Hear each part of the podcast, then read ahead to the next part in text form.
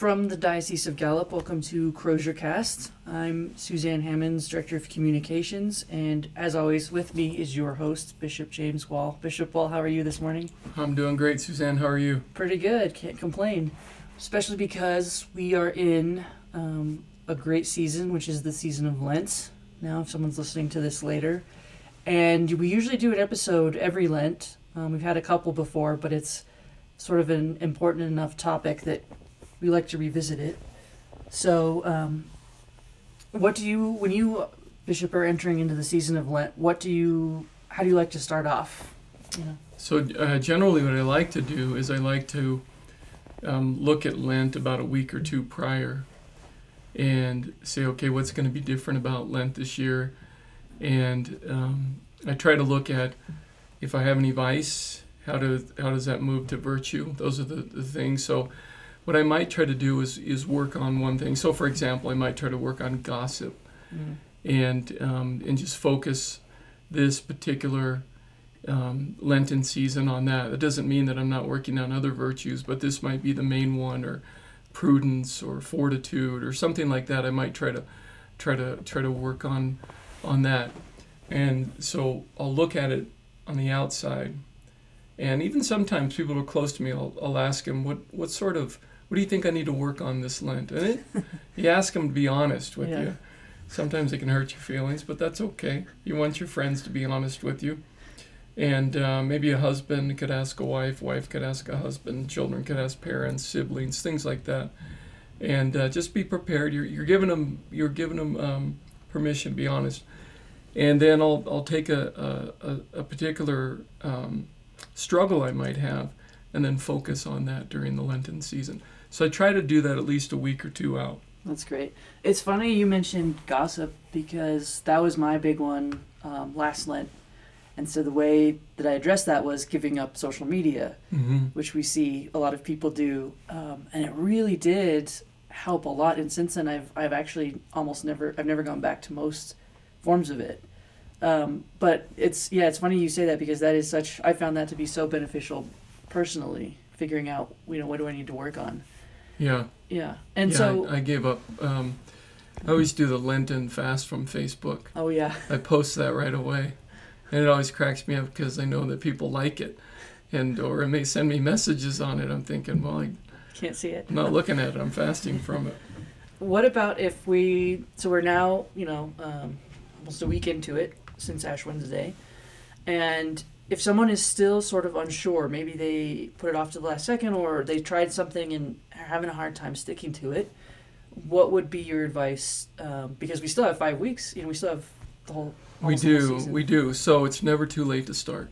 Yeah. yeah, never too late. So I mean, it doesn't mean that you, you. I mean, you could wait all the way to Ash Wednesday or the first Sunday of Lent, or here we are, you know, a, a couple uh, Tuesday of Lent, um, in the first week.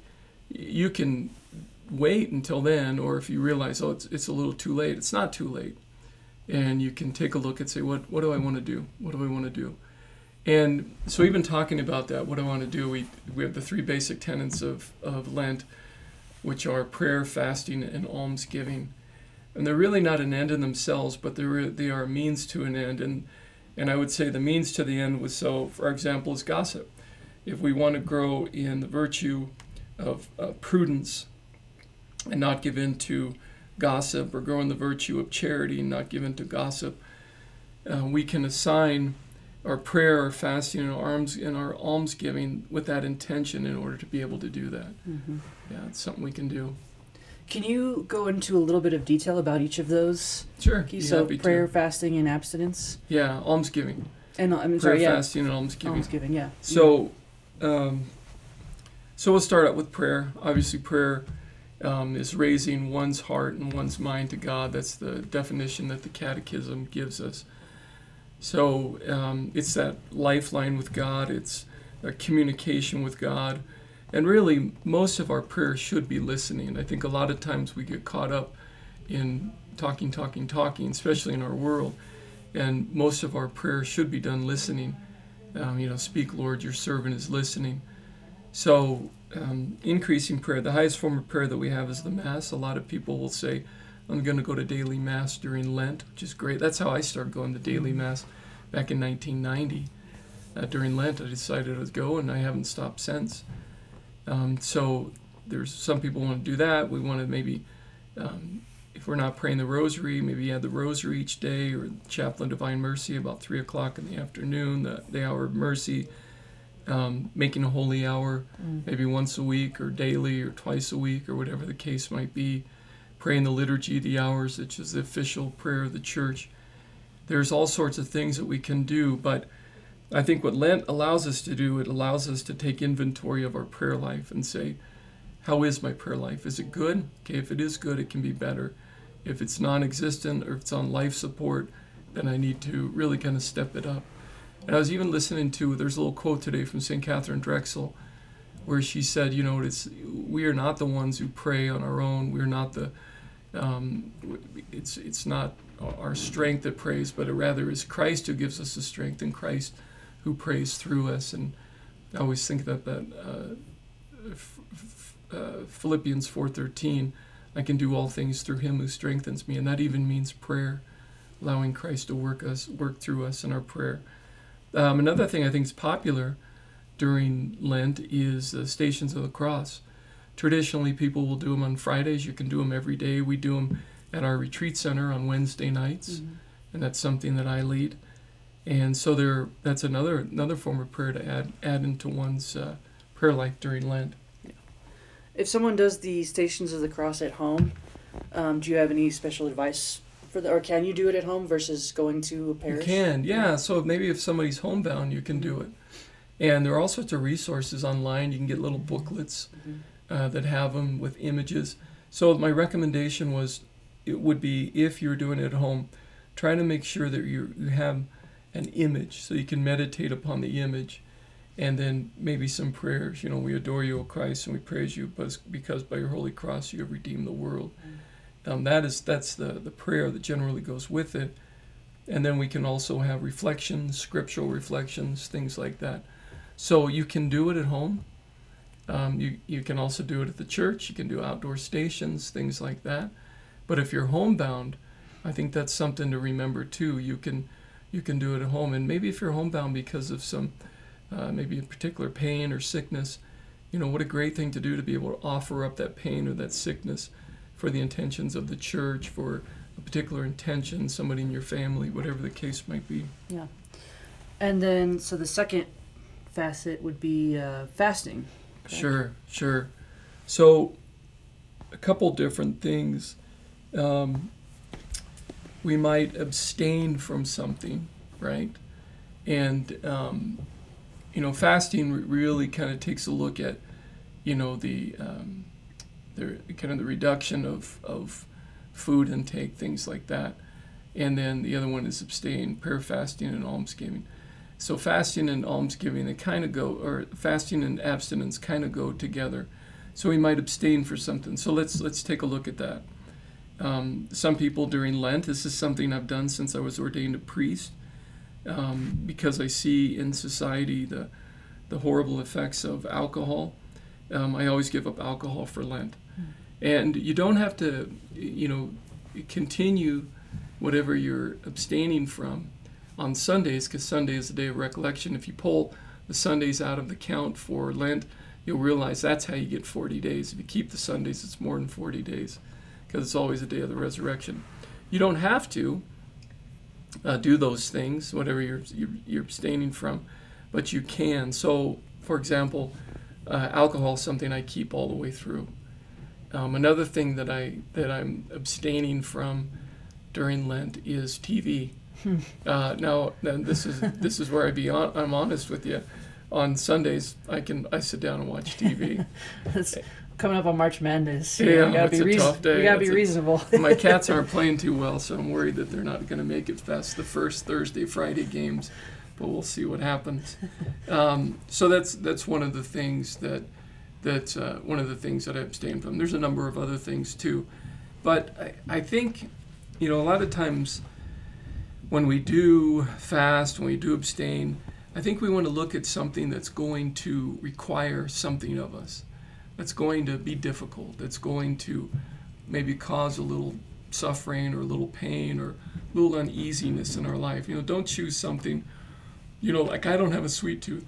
So for me to give up candy would be ridiculous. Yeah. I just I just don't. I don't have a I don't have a sweet tooth. But if there's something I really really like, and um, that might be something good uh, Yeah. good to do.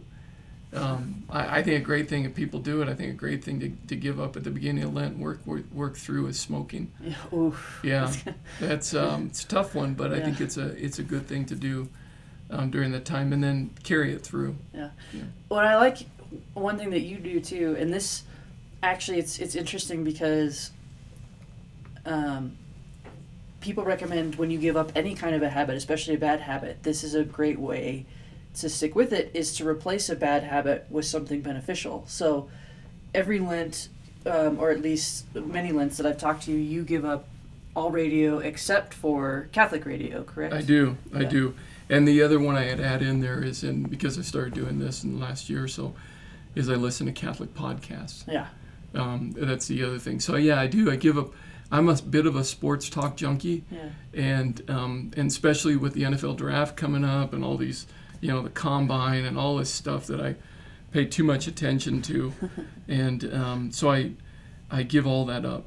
Yeah. And I find that when I get to the end of the Lenten season, that there's it's it's it's very fruitful. And I also get to the point where like I really wasn't missing it, Yeah.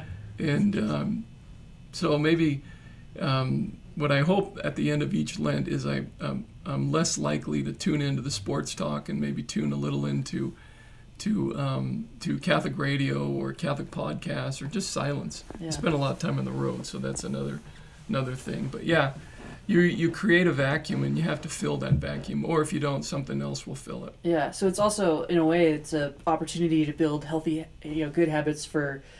Uh, you know, I think sometimes people look at I'm just giving up this thing for Lent and then it's back to normal. But if it's something you really want to work on, you can replace it, and that really helps build a more beneficial habit.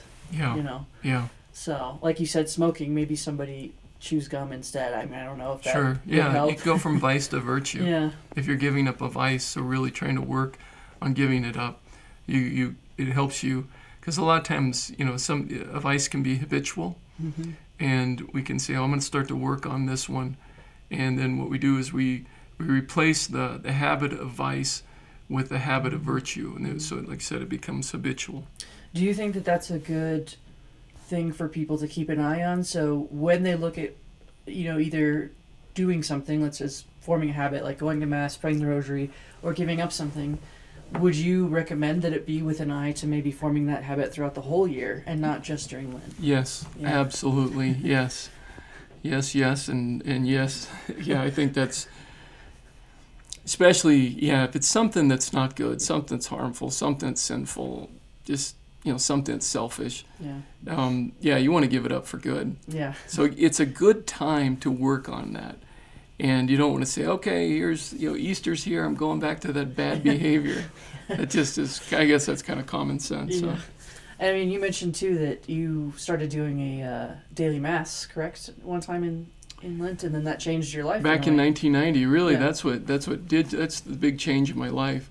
I made the decision on an Ash Wednesday to go to daily mass, and um, that changed my life because when you go to mass, you have a guaranteed encounter with the living Christ. I knew that I was encountering Jesus in word and in sacrament, and I came to be spend more time with him, which meant I came to love him more, and which meant I came to trust him more. And then he revealed his plan for me, my vocation. And because I, I loved him more and trusted him more, then I was able to say, okay, yes, Lord, I know that this is this is what you want for me. And that's that's what set me on my path to discovering my own vocation. Yeah. So if, if we don't know our vocation, that's a great way to do it. If we know our vocation, we already have. It's a great way of strengthening it. Yeah, that's a great point too. So even for those, like you said, I think that, that already know it, or people that maybe have a baseline habit, strengthening habits that you might already have. Yeah, Yeah. yeah. And you think about, you know, you think about the apostles when they first encountered Jesus, and and I'm sure they had all sorts of bad habits. You know, like we all do. We all have sorts of bad habits. It's it's uh, kind of some of the consequences or the effects of the fall. And you can imagine as the time went on, spending more and more time with Jesus, how a lot of those bad habits started to fall by the wayside and they started to um, you know put on virtues they started to put on the new man put on christ you can see that throughout their lives, their lives started to change. My favorite is when they're still bickering about who Jesus likes best. Oh yeah. I see myself in that a little bit, you know. Yeah, I'm the favorite. Yeah, yeah. Kids do that with their parents yeah, and stuff like. Although I know I'm the favorite. Yeah. In my family, kids do that with their parents. So, um, could you real quick before we move on to almsgiving, touch on the difference between uh, fasting and abstinence? Sure. So it's, it's a lot of times they're kind of used interchangeably, but you know, fasting essentially is the reduction of of one's intake of food, where abstinence it kind of refers to refraining from something. Um, so, for example, on Fridays yeah. we abstain from meat, and so um, if we want to look, we have two days of fasting um, and abstinence throughout the year, and those are Wednesday, uh, Ash Wednesday and Good Friday. Yeah. So we fast in terms of food intake, and we abstain from meat. And the reason why we abstain from meat is we recall that Christ gave up his flesh on, on Good Friday. So that's, that's the difference between the, the, the two. Um, you know, fasting, we might even say, has to deal just simply with uh, the amount of intake, where abstaining can deal with lots of things. You know, like I said, the two days that we do have those both fasting and abstinence, or Good Friday, Ash Wednesday. But on each Friday of Lent, we abstain from meat. And actually, the church uh, wants us to do that throughout the entire year, mm-hmm. to abstain. She really never gave up that, that discipline um, to abstain from something.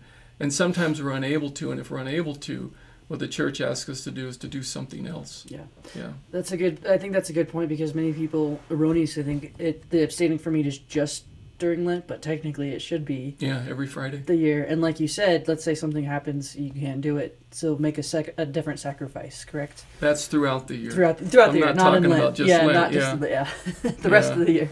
Yeah. Okay, um, and then finally, almsgiving. what does that entail? So I think almsgiving gives us an opportunity to, you know, as, as the scriptures say, well, you know, love your neighbor as yourself, uh, the second commandment, which is like the first to love your neighbors yourself and to think about in the world there's always somebody who's less fortunate than I am. And with almsgiving, what we can do is we can give of our, our resources, our treasure, mm-hmm. you know, in order to, to help to, to serve someone. So, for example, um, in our diocese right now, we have our, our Faith in Action Today appeal, which is our, our diocesan appeal.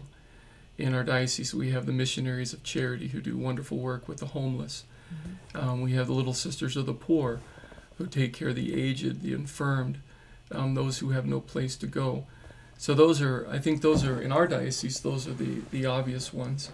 There's great uh, organizations like Saints of Vincent de Paul, which I grew up doing in my family, which also again helps to to serve the poor. It was started by Frederick Ozanam. Um, there's all sorts of different ways that we can do that, and maybe you know with our almsgiving, maybe we want to uh, step up what did we do with our tithe, our weekly tithe. Again, this can give us a chance to say, well, what am I doing with my weekly tithe? Mm-hmm. Am I really giving of my resources? You know, am I am I am I giving of uh, um, just of my surplus, or am I giving my first fruits to the Lord? That's what the, the tithe really meant. That tenth was the first fruits of the Lord, and then everything else came after that. So tithing helps us to, I think, help to serve our brothers and sisters who are in need. Yeah. And, you know, I know, especially in our diocese, there are many people um, who do have a hard time even just making it paycheck to paycheck. So, a good way of almsgiving would be to give of your time as well, correct? Like volunteering or sure, being sure. charitable, things like the prayer. Yeah, know? Archbishop Murphy, he was the the former Archbishop of Seattle, and he he understood uh, stewardship better than anyone I'd ever heard. He came to speak to us in the seminary, and and he was just a tireless worker, even tireless when he had cancer, eventually died from cancer.